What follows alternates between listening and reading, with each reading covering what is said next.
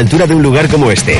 Con velocidad hasta un giga, voz y datos ilimitados, el mejor entretenimiento con la tele de Movistar Plus y además un dispositivo a cero euros. Porque lo mejor cuesta menos de lo que crees. Pregunta por mi Movistar en el 1004, movistar.es o en tiendas. Movistar, tu vida mejor.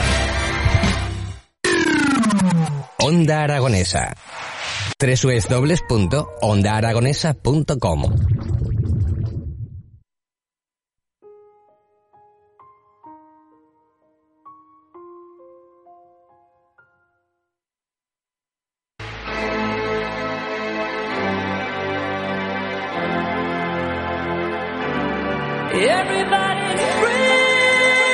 Bueno, pues amigos, amigas, son la una y 17 minutos y nosotros continuamos aquí. Sí, un poquito más continuamos porque normalmente el programa se acaba a la una de la tarde, pero la ocasión lo merece. Hoy, como hemos comentado anteriormente en esas efemérides, se celebra el Día Internacional del Sarcoma y para hablarnos de ello recibimos en el estudio a Susana Márquez y a Aurelio Vicente por teléfono, ambos presidente y vicepresidenta de Absatur. Muy buenos días, chicos. Hola, ¿qué tal? Buenos días. Bueno, empezamos contigo, Aurelio, que eres presidente de Absatur. Lo primero que hay que preguntarte, ¿qué es Absatur? Bueno, Absatur es una asociación que creamos hace aproximadamente cuatro años.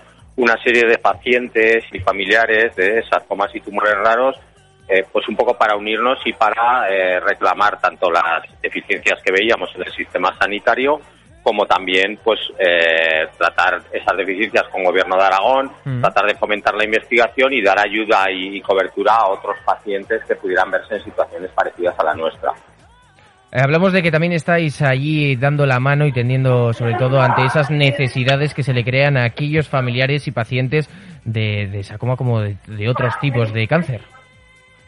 Sí, por supuesto, porque al final yo creo que cuando te diagnostican un sarcoma, que a veces no sabes ni, ni, ni que se trata de un cáncer, eh, además te dicen que es un tumor raro y bueno, pues tú te ves en una situación en la que piensas que es a la única persona en el mundo que le ha pasado esto. Entonces yo creo que entrar en contacto con personas a las que les han ocurrido cosas similares y que tienen los mismos sentimientos y la misma situación que hayas podido tener tú, yo creo que eso es, es muy positivo.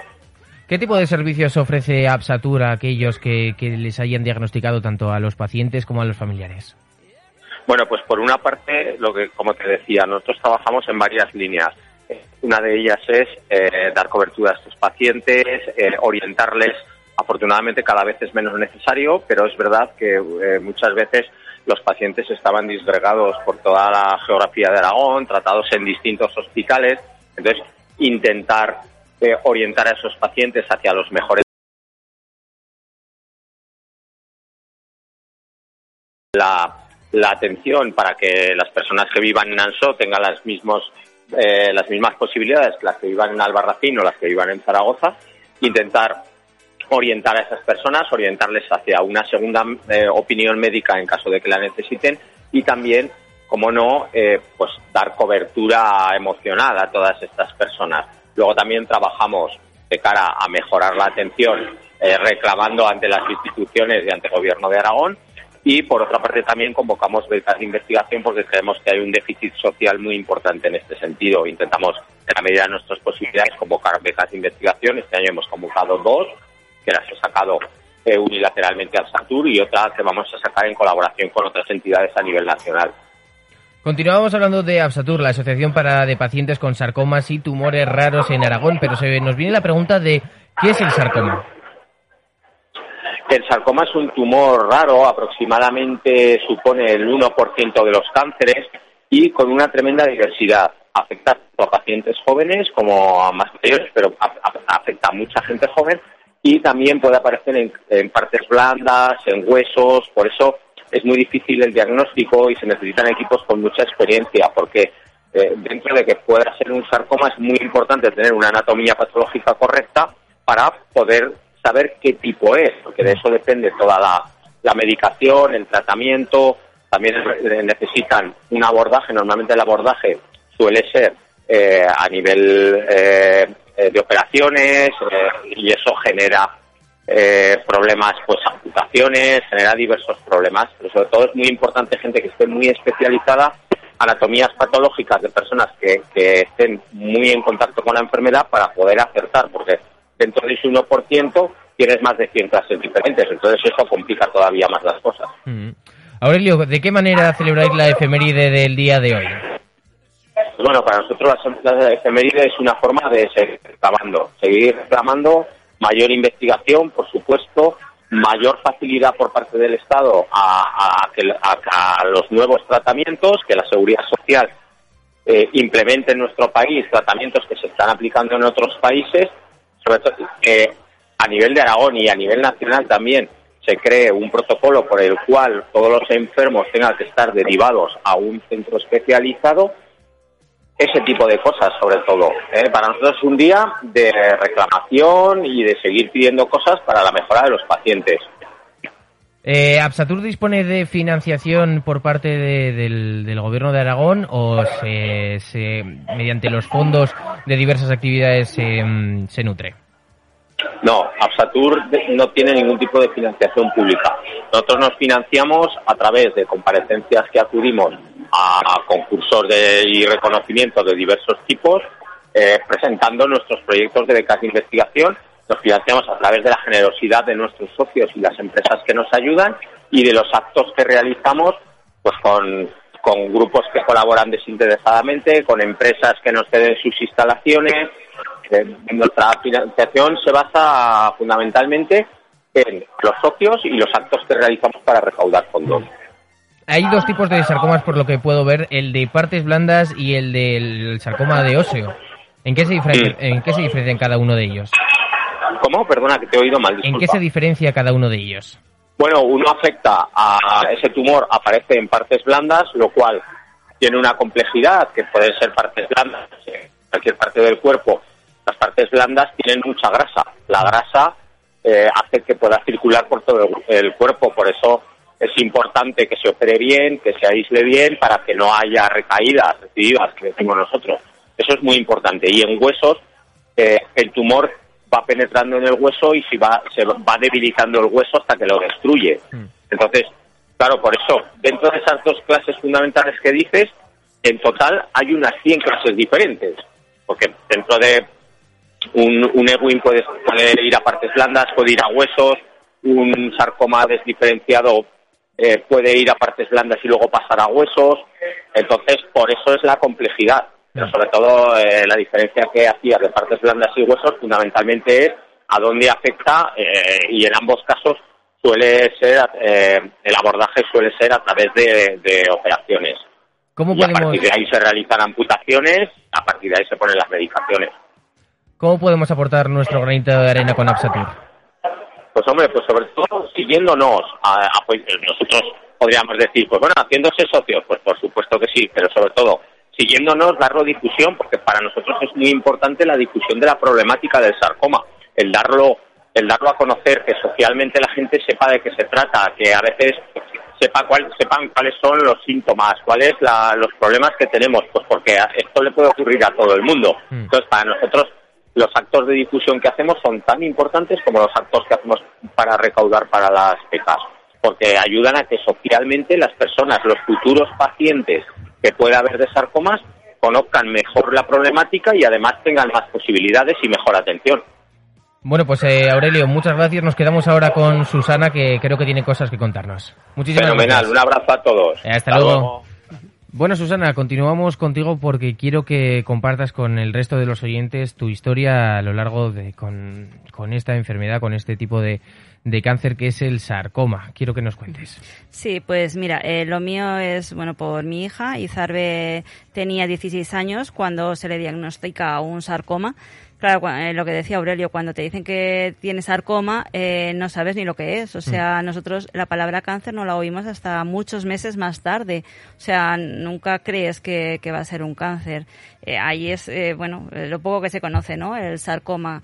ella empezó con 16 años y desde el principio ya tuvo que empezar con tratamientos muy duros y todo esto, pues eso, durante cinco años mm, aproximadamente Eh, aquí ya desde un principio, pues el diagnóstico no fue el correcto, entonces, bueno, la cosa se ralentizó bastante y, bueno, siempre nos queda la duda de que si a lo mejor se hubiese cogido más a tiempo, pues, pues bueno, la solución hubiera sido de otra manera. Pero Izarbe tuvo cuatro recaídas, tuvo un montón de tratamientos, varias operaciones y bueno, a pesar de todo esto, eh, durante su último año de enfermedad fue cuando ella empezó a, visibilizar, ¿no? A mm. visibilizar el, sarcoma.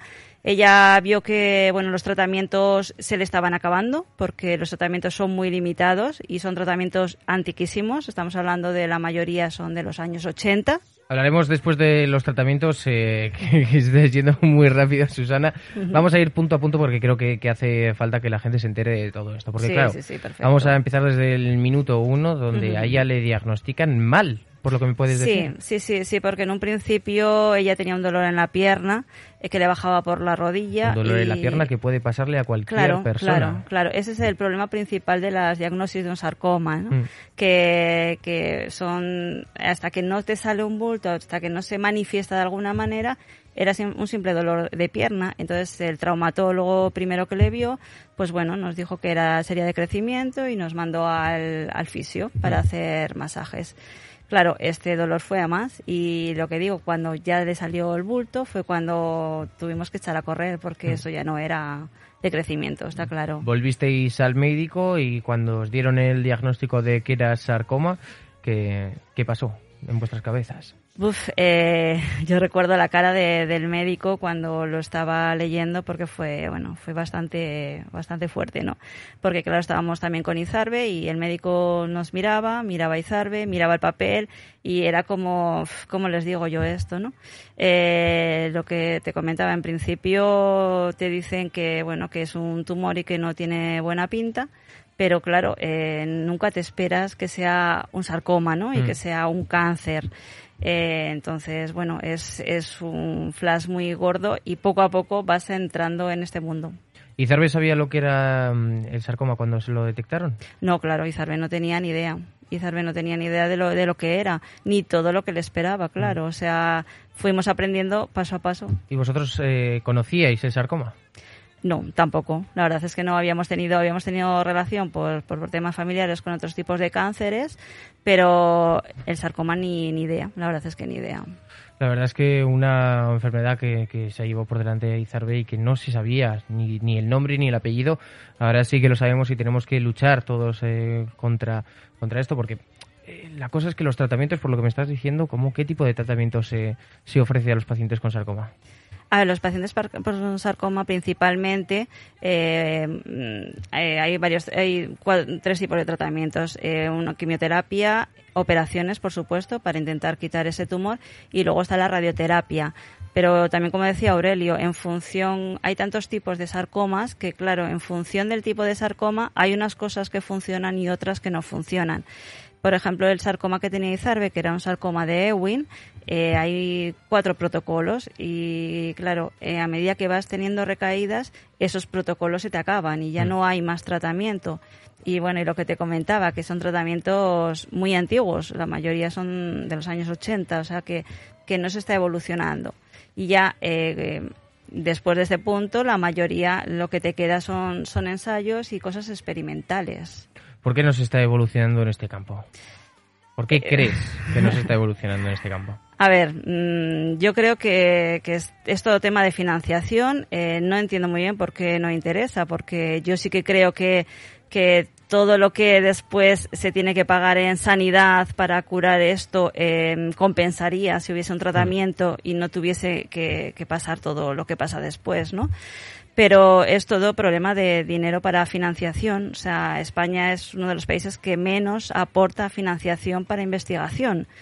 Eh, entonces es que, es que, claro, aparte de esto, ya no estamos hablando de financiaciones a nivel de España, que mm. sí, que es bastante triste, ¿no? Pero estos son tratamientos a nivel mundial, porque hoy en día todos los tratamientos ya no, no es solamente de un sitio, sino bueno, que son tratamientos a nivel mundial. Entonces, eh, al ser un cáncer raro, al ser un tumor raro, eh, pues bueno, parece que, que, no interesa tanto económicamente eh, en farmacéuticas mm, el, el investigar y el trabajar en ellos. Mira que mm, la cura nos va a salir más barata que, la enfermedad, ¿eh? Al final porque si el cáncer sigue con las suyas, que por ahora no se, no estamos dando por la puerta donde entrar a investigar, no sé dónde vamos a llegar, porque el cáncer ahora se, se sitúa en, la principal causa de mortalidad de la sociedad, no sé. Eh, yo no sé dónde vamos a parar con, con esta mente de, que prefiero invertir en X que me va a dar dinero incluso para las familias todo el tratamiento que supone porque eh, sacado antes eh, Aurelio el tema de la seguridad social ¿qué es lo que te cubre de los tratamientos de la seguridad social? A ver, en principio los tratamientos médicos sí que te los cubre te los cubre todo salvo que bueno que tú quieras ir a, porque eh, esto ya no es solamente tratamientos médicos o sea cuando cuando entra un cáncer y un cáncer de un hijo tuyo en tu vida, eh, tú tienes que dejar el trabajo, tienes que adaptar tu vida a, ello con todo lo que eso conlleva, ¿no?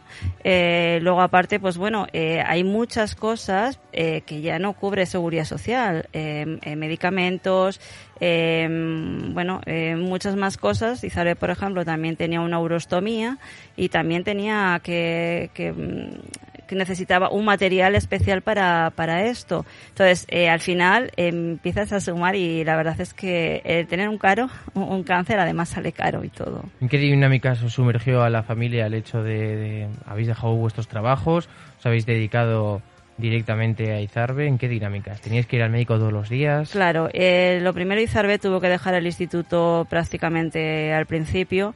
Eh, nosotros, bueno, mi marido pudo continuar porque por sus turnos de trabajo pudo continuar trabajando, pero yo en principio me cogí una reducción de jornada que luego ya se convirtió en una baja, en una baja larga, eh, porque había que estar todo el día con ella. O sea, teníamos tratamientos, quimioterapias, una semana sí, dos no, que eso nos llevaba a estar todo toda la mañana en el hospital y claro, luego cuando llegaba a casa Izarbe no, no estaba bien mm. y había que estar con ella, ¿no? Eh, en las operaciones pues igual eran ingresos pues de alguna de ellas de más de 50 días y eso tienes que estar allí. Entonces, claro, tu vida, mm, esos cinco años, cambia completamente. Vamos a intentar aprender de la historia de Izarbe para construir un futuro mejor, para que esto no le pase a otras personas, a otras familias que tengan que cambiar totalmente el rumbo de sus vidas para, para cuidar de, la persona que más queremos, que en este caso eh, son nuestros hijos. Y quiero que me cuentes un poquito sobre la iniciativa Girasoles para Izarbe. Pues Izarbe, el último año de enfermedad, cuando ya estaba bastante malita, eh, ya vio pues eh, lo que decíamos, que los tratamientos ya se acababan y que, que, había que hacer algo. Y por eso ella creó el hashtag Girasoles para Izarbe, que con esto lo que quería era visibilizar eh, la enfermedad porque lo que tenía claro es que bueno que tenía que llegar a todo el mundo y que todo el mundo supiera lo que era esto para que se investigase entonces, eh, a través de las redes sociales, eh, animó a todo el mundo a que subiera flores, eh, fotos con girasoles. Y bueno, a lo que se unió muchísima gente, tanto gente de, de la calle como bueno muchos famosos también, se unieron a, la iniciativa.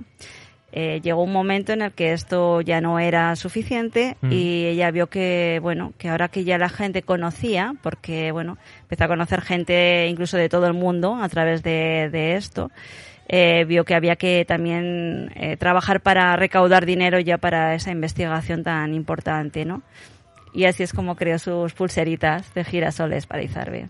Esas pulseritas que podemos comprarlas eh, son 3 euros, es un donativo económico a cambio de, esa pulsera que yo creo que me la ha regalado y la verdad es que la historia de Izarbe la voy a llevar siempre conmigo. Yo creo que es una manera de, de rendirle culto a cada una de las maneras de, esta lucha contra el cáncer que tendremos que luchar todos, porque de, una manera u otra, si se, si se sitúa como principal causa de mortalidad, yo creo que todos eh, debemos estar concienciados en esta lucha contra el cáncer.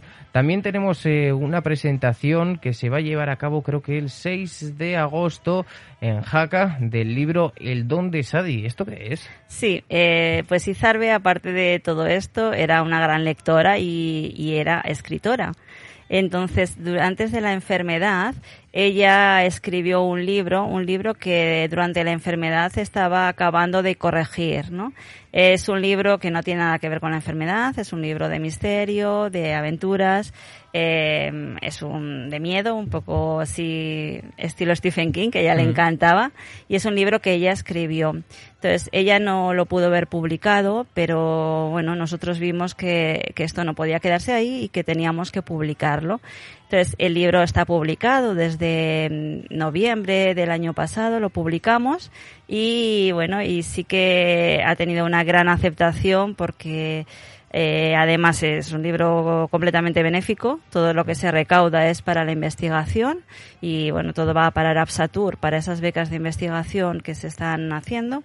Y bueno, sí, el día 6 es una de las presentaciones que tenemos en Jaca, en la Ciudadela. Mm. O sea que estáis todos invitados para poder venir a vernos y, y bueno, y- y comprar, si queréis, el libro de Izarbe. 6 de agosto, la ciudad de La Jaca, El Don de Sadi, este libro escrito por Izarbe durante toda su etapa de la adolescencia que estuvo corrigiendo y revisando para que fuera perfecta.